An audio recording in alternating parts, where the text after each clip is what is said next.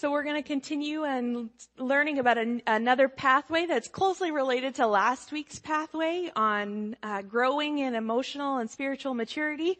So last week we looked at what it was like and what it's like when you are in a wall that God has brought you to, that the world has brought you to, that you have brought yourself to, and that uh, maybe somebody else has brought you to, and what it's like to become aware to receive whatever it is that God is trying to give you at that wall and to accept from God what he gives you there for your transformation. And today we're going to look at one story of Jesus being at the wall. Uh, and we're going to understand how we grow and change a little bit or what it looks like when we grow and change a little bit. Will somebody come and lead us in a prayer?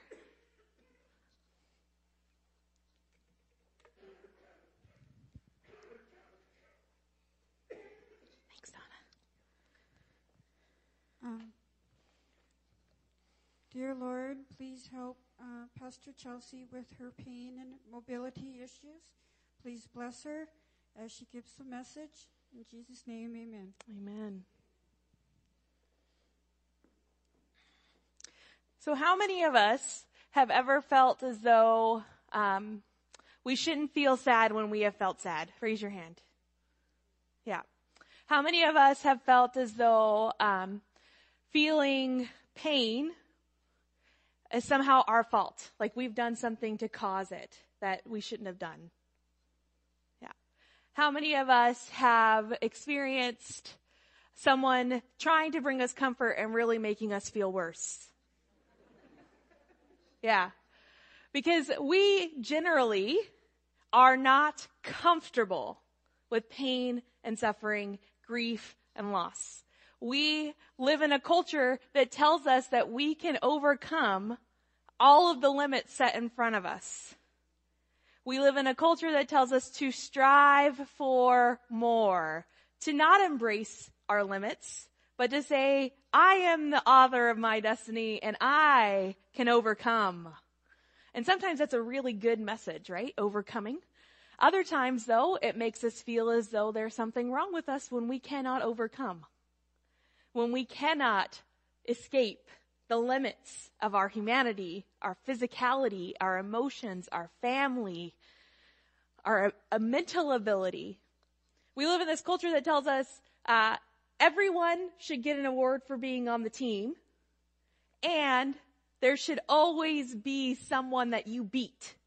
Right? So we have this mixed message happening all the time in our culture. And most of the time, we are not comfortable with losing. We're not comfortable with suffering and letting our suffering be public. We're not comfortable with the thought of grief and pain because they're not comfortable. They're literally not comfortable. And yet, those are the things that usually mark us in places of crucibles of the wall that we, we talked about last week. Those are the things that characterize our overwhelming feelings when we are at a crossroads for the future.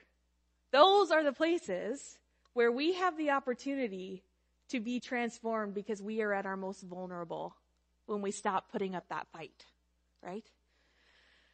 So today we're going to look at what it means to have our souls enlarged through such experiences by looking at the way of Jesus. And first I want to talk a little bit about the people that bring it, Jesus brings with him to this particular story that we're going to read. We're going to read this, the prayer that Jesus offers in Gethsemane. And Jesus brings with him Peter, James, and John.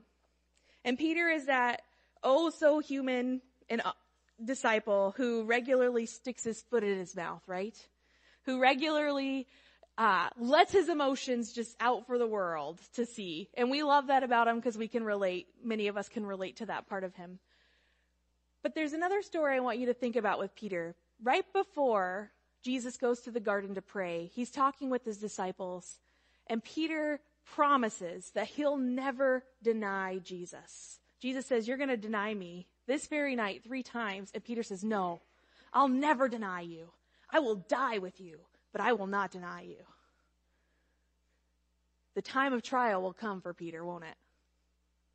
And then there's James and John, who Jesus brings with him. And just uh, in chapter 20, the disciples are there, and James and John's mother is also there. And we've looked at this story before. I think Pastor Dave preached on it.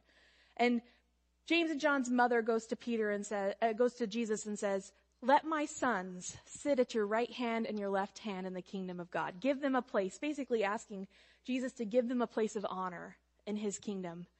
And Jesus says, "You don't know what you're asking for." And he says to James and John, can you drink the cup that I will drink? He's already talked with his disciples about the road and the cross that's coming their way. They know, even if they don't understand, they've heard Jesus speak of the suffering that's coming. And James and John says, yes, we can drink this cup. And Jesus says, you don't understand. And so we have Peter who is confident in his abilities to stand firm with Jesus. We have James and John who also feel as though they can stand and handle whatever Jesus is going to go through. And there, these are the three that Jesus brings with him to the top of the mountain when he is transfigured, when he is shown in all of his glory, when he takes on the heavenly radiance that belongs to him as God. So these three have a, have a history with Jesus.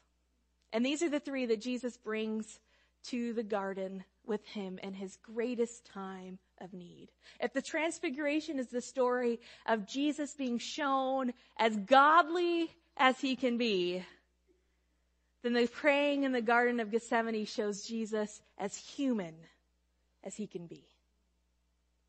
So let's turn together to Matthew chapter 26. And we'll, we'll read verses 36 to 46. If you have a green Bible, it's in the second set of page numbers. So when the pages start over on page 23. And as we read, we're going to think about why Peter, James, and John might be there. Then Jesus went with them to a place called Gethsemane and he said to his disciples, sit here while I go over there and pray. He took with him Peter and the two sons of Zebedee, and he began to be grieved and agitated. Then he said to them, I am deeply grieved, even to death. Remain here and stay awake with me. And going a little further, he threw himself on the ground and prayed. My Father, if it is possible, let this cup pass from me. Yet not what I want, but what you want. Then he came to the disciples and found them sleeping. And he said to Peter, So, could you not stay awake with me one hour? Stay awake and pray that you may not come into the time of trial. The spirit indeed is willing, but the flesh is weak. Again, he went away for the second time and prayed, My father, if this cannot pass unless I drink it, your will be done. Again, he came and found them sleeping, for their eyes were heavy. So leaving them again, he went away and prayed for the third time, saying the same words. Then he came to the disciples and said to them, Are you still sleeping and taking your rest? See, the hour is at hand, and the Son of Man is betrayed into the hands of sinners. Get up and let us be going. See, my betrayer is at hand. This is the word of the Lord. The story continues with Judas and the soldiers coming to arrest Jesus. So Judas is the betrayer mentioned there. So Jesus brings James, John, and Peter to the garden to pray with him. And he does that because Jesus knows to not suffer alone. Jesus knows to not suffer in silence on his own, but to have other people be with him to support him in prayer. Jesus also brings them to teach them. The time of trial is a term that Jesus has used with Peter just before. That the time of trial when he will be tempted to deny Jesus is coming. And so Jesus says, don't just pray for me, but pray for yourself. For the time of trial is coming. And we are weak as human beings. The flesh is weak, though the spirit is willing. And Jesus teaches them a lot of things. And Jesus teaches us a lot of things if we look at this story. And I'm not going to go through the first, uh, if you have your little slip handouts from your worship folder. I'm not going to go through all the points from God's path to new beginnings through grief and loss because we looked at a lot of these last week when we considered journeying through the wall. Today I want to look at, look with you at the picture that Jesus gives us of the ladder of humility, which is on the back of that insert. I want to look with you at how Jesus shows us what this looks like. And by doing so, shows us what it can look like for us. So this ladder of humility comes from St. Benedict. He had 12 steps and Pete Scazzero in his book shortens it to eight. So we're going to use Pete's. The picture that we get of Jesus, the life that we get of Jesus really, because all of these traits are shown throughout Jesus' life and ministry, all the way through his death and resurrection, is that Jesus was always mindful of the Father. Over and over again, he completes what is step one of the ladder of humility, of living a humble life for God. Over and over he says, I will only do what the Father has me do. Over and over, Jesus seeks to have his will submitted to the will of the Father. The fear of God and mindfulness of him is the very core of what Jesus does. So he goes away sometimes on his own to pray. He leads the people in coming to understand this on a regular basis. And here he is at his time of darkness. And what does he do? He prays.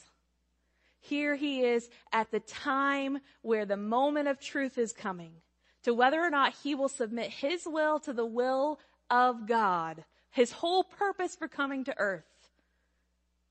He prays. He is mindful that his life is not his own, but that he belongs to the Trinity. He himself is part of God, the mystery that is. And because he knows that he needs to submit, he prays. Which is step two. He prays to be able to do the will of God, to not succumb to the pressure of anyone else around him or to his own will, but prays to be transformed, able to accomplish the tasks that God has set for him able to accomplish the task that he has set for himself. Hebrews describes it this way, and I just want to read Hebrews 5, 7 to 9 for you. In the days of his flesh, Jesus offered up prayers and supplications, requests to God, with loud cries and tears to the one who was able to save him from death Jesus prayed to the one who was able to save him from death. And he was heard because of his reverent submission. Although he was a son, he learned obedience through what he suffered. Although he was a son, he learned obedience through what he suffered. And having been made perfect, he became the source of eternal salvation for all who obey him. The suffering that Jesus experiences in the garden is the suffering of the loss of his will in submission to the Father's will. The loss of being told no and accepting the plans and wills of another. And because he accepts And notice how it moves in his prayer, right? He starts out by praying, My Father, if it is possible, let this cup pass from me. Showing that his will and God's will are not the same in this moment. Yet not what I want, but what you want. Coming to this place of knowing that obedience is the goal. That union, so we talked last week about union with Christ being the goal of the wall for us, but union with the Father being the goal of Jesus at the wall through the, through the work of the Holy Spirit. And so we learn from Him to seek union with Him through the work of the Spirit, just as He sought union with the Father. And so the next time He goes to pray, He says, My Father, if this, if this cannot pass unless I drink it. So He's coming to accept the fact that the will of God is for this thing that He does not want. He asks for the strength to be able to drink it. Your will be done. He accepts this plan of God. And that's what his prayer is that third time as well. And so he's willing to subject himself. He's humbly receptive because he's come to pray in his darkness. And he's come to listen for God. I think maybe one of the other reasons why Jesus has brought James, John, and Peter with him is so that as they pray, he can confirm his prayers with them. And yet when he goes back to meet them, he finds them lacking in their ability to support and pray with him. But because he is seeking purely the will of God to take over and be his will as well, he still can trust this work of God. And his response, his response to the disciples shows his patience with them, doesn't it? That's step four. He, he, he does, he's honest with them.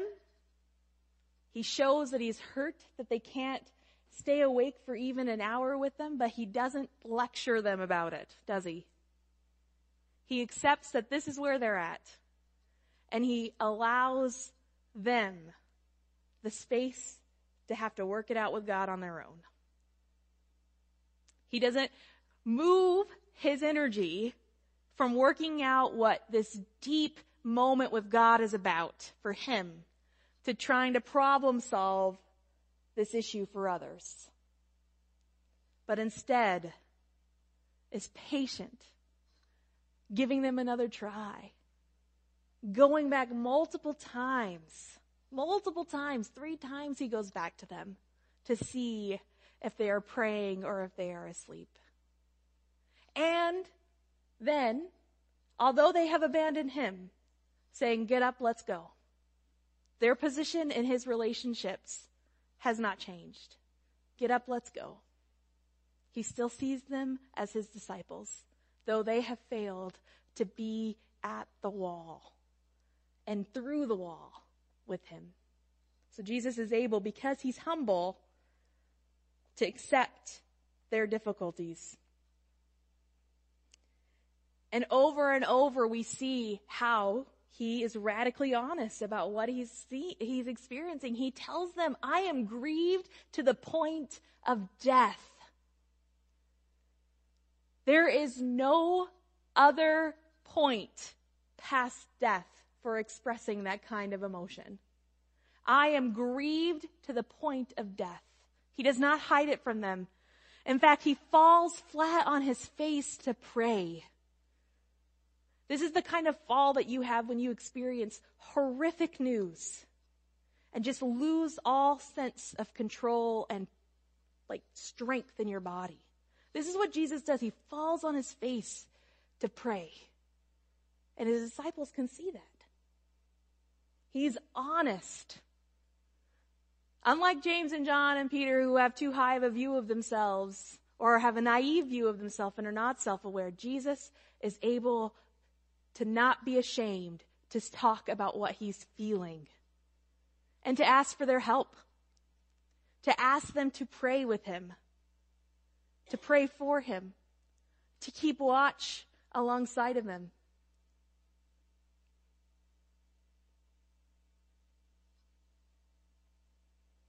And though Jesus is not chief of all sinners because he who knew no sin became sin on our behalf, the point of step six is to teach us that when we see ourselves as sinners, when we see ourselves as people who are in need of grace and love and mercy at all times, we come to a place not of judgment on ourselves, but we come to a place of gentleness and kindness with one another.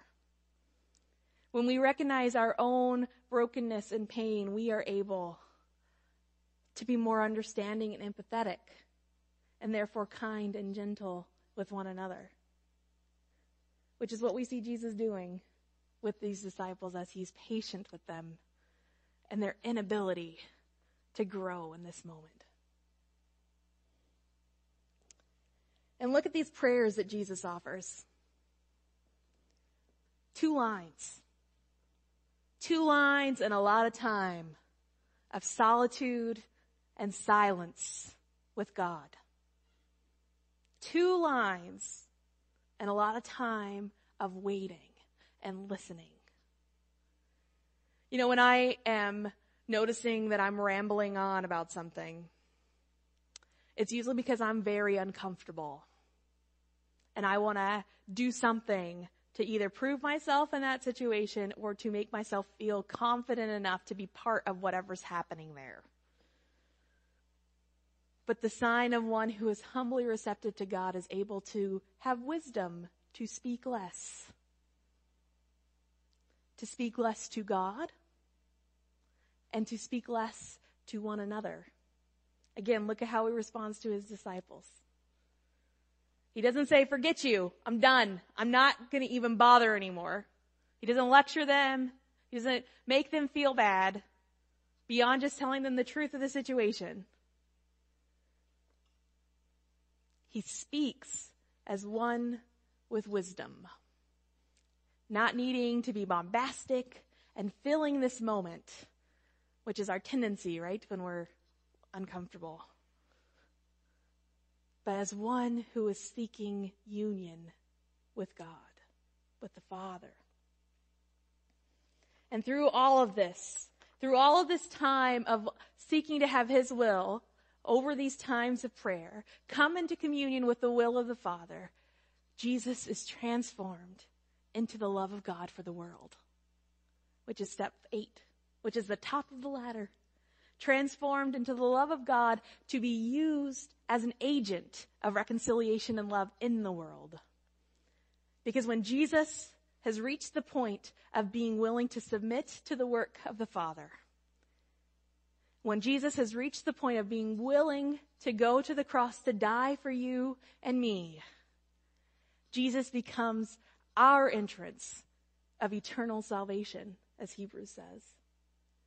Jesus becomes our teacher of obedience. Jesus shows us that the way of suffering is not the way of not being good enough, but it is the way of our God.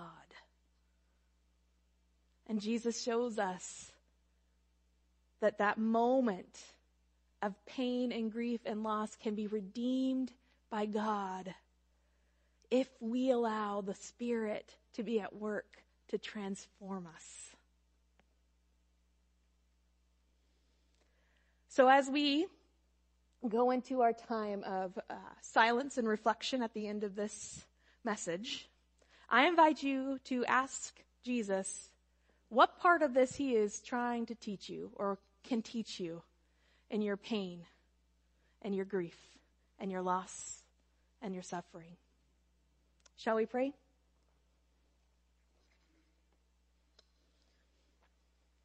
Lord, we know that we will never do this as good as you. We know that.